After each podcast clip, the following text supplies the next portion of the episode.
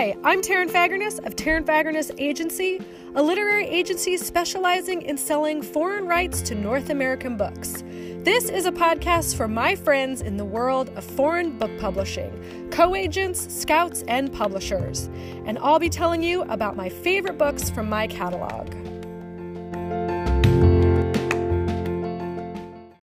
Hi, friends. I am so excited to talk about Jade Fire Gold, a new YA epic fantasy by June C.L. Tan, which will be published by Harper Teen in October 2021. It's already got a starred review from Kirkus, it's a Junior Library Guild selection, and it's been picked for four subscription book boxes already. Jade Fire Gold is inspired by Chinese mythology and history, and it takes place in the Shi Empire, where a generations long war has just ended, and the empire is now slowly being consumed by desert land to the point where most citizens can't even remember a time when grass or trees grew in their villages. The story is told through the dual perspectives of two Tensai teenagers, Altan and Ahn. So, what is a Tensai, you are asking? Uh, these are people who possess magic. And their magic is based on the principle of chi, that flow and cycle of energy that connects humans to nature. Tensai can harness chi and control natural elements, so wind, uh, water, fire, earth, metal. And some tensai can manipulate more than one element, and there is one especially unique tensai who can control the life force of others. They are known as life stealers, and they are feared even more than regular Tensai. For example, the last life stealer was responsible for that war that I mentioned that devastated the empire and that started the spread of the desert lands. And for years, the empire's cult of priests, the Dia, have hunted down Tensai, blaming them for the spread of the desert. So, back to those two Tensai teenagers. Altan, and Ahn. So, first we have Altan. He's the Empire's long lost prince who seeks revenge. He's skilled at magic and really, I would say, even more skilled at holding a grudge. Years ago, his father, the former emperor, was assassinated by Altan's uncle. Now, Altan managed to escape the palace with his mother and his sister only to watch them die at the hands of the Dia priests. And ever since, Understandably, I think, he's been consumed by the idea of revenge and regaining his rightful spot on the throne.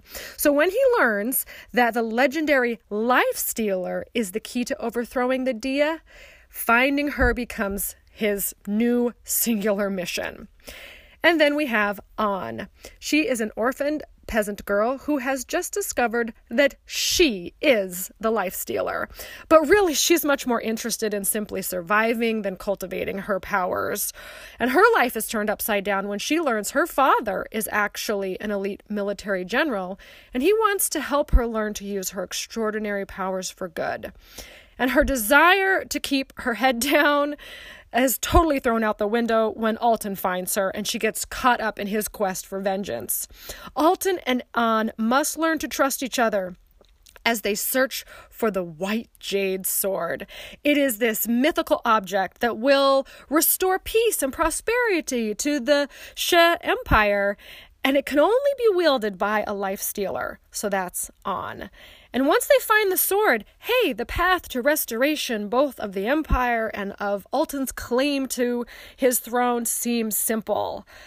But, like so many powerful magical objects in great fantasy novels, the White Jade Sword has the potential to cause much more harm than good.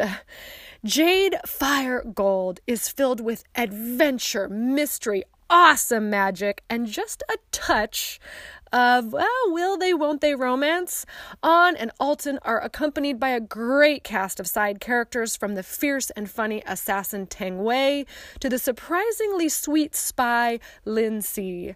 The author's world building is rich, transportive, and never boring, jam packed with the fascinating history of the Shi Empire.